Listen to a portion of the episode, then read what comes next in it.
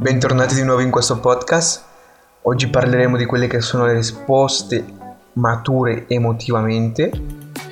Però come mi piace sempre riguardare un attimino il podcast precedente, allora ricapitoliamo un attimo. Abbiamo visto precedentemente che in questa assistenza esiste un equilibrio di estremi cosmici, chiamiamoli in questo modo, che sono talmente necessari per chiunque Ora, la differenza radicale nel saper accogliere questi estremi, come una profonda accettazione. In realtà sono solo inizi di qualcos'altro, di qualcosa di nuovo, rinnovato. Per cui è infantile considerare che tutto sarà sempre rose e fiori e non pretendere o non prevedere che ci siano appunto degli imprevisti e soprattutto non prendere provvedimenti nel come prepararsi per situazioni sgradevoli e che possono ovviamente capitare a chiunque. E molto spesso capitano anche situazioni radicali, radicali completamente, in cui hai solo due possibilità, o cresci ulteriormente o semplicemente rimani lì come un vegetale emotivamente o anche mentalmente. Nonché ovviamente nell'aspetto fisico, però questo già sono cose che sono al di là del, del quel che noi possiamo fare per prepararci. Per esempio una pandemia non possiamo prepararla, possiamo preparare quelli che sono i provvedimenti, le, le precauzioni, ma al di là di, di, di gestire questi provvedimenti eh, ci sono cose che sfuggiranno sempre al nostro controllo. E l'esistenza non è mai esistita senza, senza estremi, in qualsiasi epoca e contesto, soprattutto sociale. Noi vorremmo che le cose andassero sempre nel miglior modo possibile, no? ma è un dato di fatto naturale.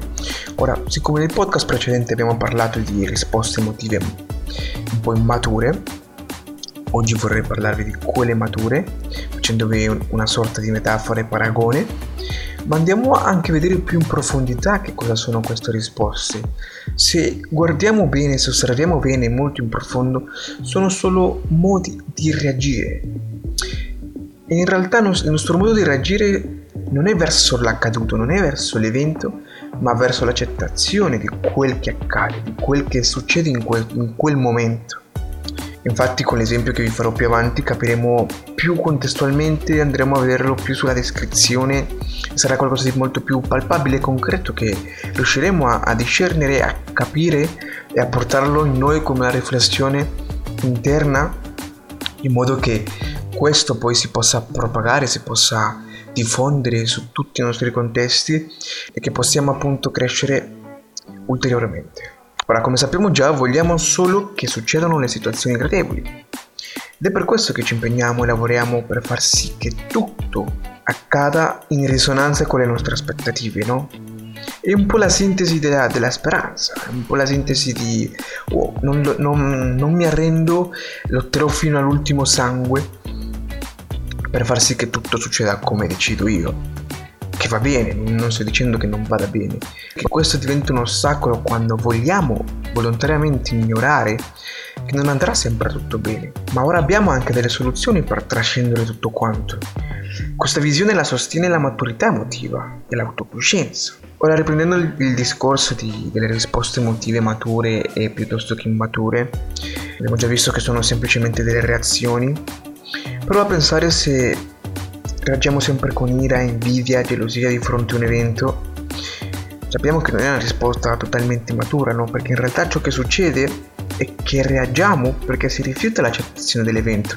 Pensaci un po', se noi vediamo qualcuno che ha qualcosa di migliore o, o all'ultima moda o che abbia qualcosa a che fare con, con un stato quo sociale e semplicemente rifiutiamo il, il, fatto che noi non ce l'abbiamo. Non stiamo invidiando che lui ce l'abbia, stiamo rifiutando l'accettazione di non avere quella determinata cosa, evento, quella determinata agevolazione. E qui voglio proprio introdurvi quello che sarà il racconto di questo podcast. Oggi vi porto una storia bellissima con un esempio, come, come stavo dicendo prima, no, totalmente radicale per farvi vedere appunto le differenze tra, tra risposte emotive immature e risposte emotive mature. Ora quindi vi sposto un attimino nella storia e prendo la storia di, di un filosofo stoico che era tra l'altro un uomo di affari. Allora, risulta che il filosofo era in attesa di, di una sua barca, stava aspettando lo scarico merce di una barca che poi appunto era la sua proprietà. Su quella barca non c'era solo la merce, c'era anche la sua famiglia. E risulta che un giorno un messaggero bussa alla sua porta e gli informa che la sua barca è negata, no? E la prima risposta è cosa? E sempre nella stessa situazione abbiamo una seconda risposta, no? E sempre con la, con la stessa informazione ricevuta, cioè la sua barca è negata. E il filosofo risponde, e ora? Poi abbiamo una seconda domanda, no? Signore, lei ha perso tutta la sua fortuna, ora non ha nulla. La prima risposta ovvia è cosa? La seconda risposta di fronte alla stessa informazione è e ora? Poi abbiamo anche una terza situazione, una terza informazione che gli viene data a questa persona. Signore, lei non ha perso solo la sua fortuna, ha perso anche la sua famiglia. Cosa? La seconda risposta è e ora? Vi ricordate quando vi dicevo che era totalmente radicale questo esempio, ma capirete adesso il perché. Quindi andiamo un attimino ad approfondire quello che è successo in questo breve racconto che ha una profondità totalmente radicale ma importante da portare in tutti i contesti della nostra vita. Ora, la prima risposta al filosofo è un cosa? Sorpresivo, no? E la seconda risposta è una risposta più calma, più cauta, no? E, e chiara, decisa. È un, è un semplice e ora? La differenza è ovvia, nella prima risposta non cercava chiarimenti, eh? Nella prima risposta aveva sentito chiarissimo quello che le avevo detto, no? Ma qui si vede che quel cosa in realtà significa oh mio Dio, non può essere possibile. È una risposta di una mancanza di accettazione di fronte all'evento, no? Ed è normale di fronte a un impatto della notizia e chiunque ha bisogno di, di un tempo per processare tutto quanto una persona ordinaria che non, non esposta la sua attenzione nella propria maturità emotiva può passare tutta la sua vita a non accettare i fatti eh, e continuare ad accumulare dentro quella resistenza. E qui possiamo vedere chiaramente che metterci un pochettino di tempo nella, nell'accettazione dei fatti e poi processare l'accaduto, anche questo è maturità emotiva. Tuttavia le tempistiche è solo una questione di, di, di allenamento e profondità che non ha tanta importanza, no?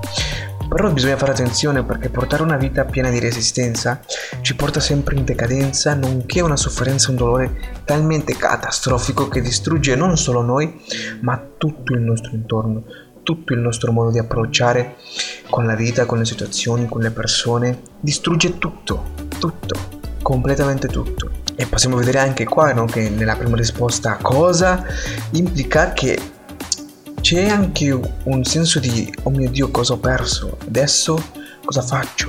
C'è quella incertezza lì palpabile no? Che l'essere umano inizia a sentire iniziamo a immaginare le situazioni più sgradevoli possibili e ci mettiamo sempre più in profondità di quel che può andare male e non di quel che adesso abbiamo. E infatti questa è poi la seconda risposta del filosofo pensante in cui si vede una distanza di maturità emotiva e una distanza tra i fatti e lui. Quel e ora significa un'accettazione, si potrebbe dire in, in tempo record quasi, no? E sempre quel e ora implica un ok. Adesso sono qui, la vita continua, ora cosa posso fare? Non voglio che tu ti confonda con la tematica della sensibilità, perché non è che il filosofo non fosse sensibile, ma che ha un'accettazione degli eventi sgradevoli velocizzata.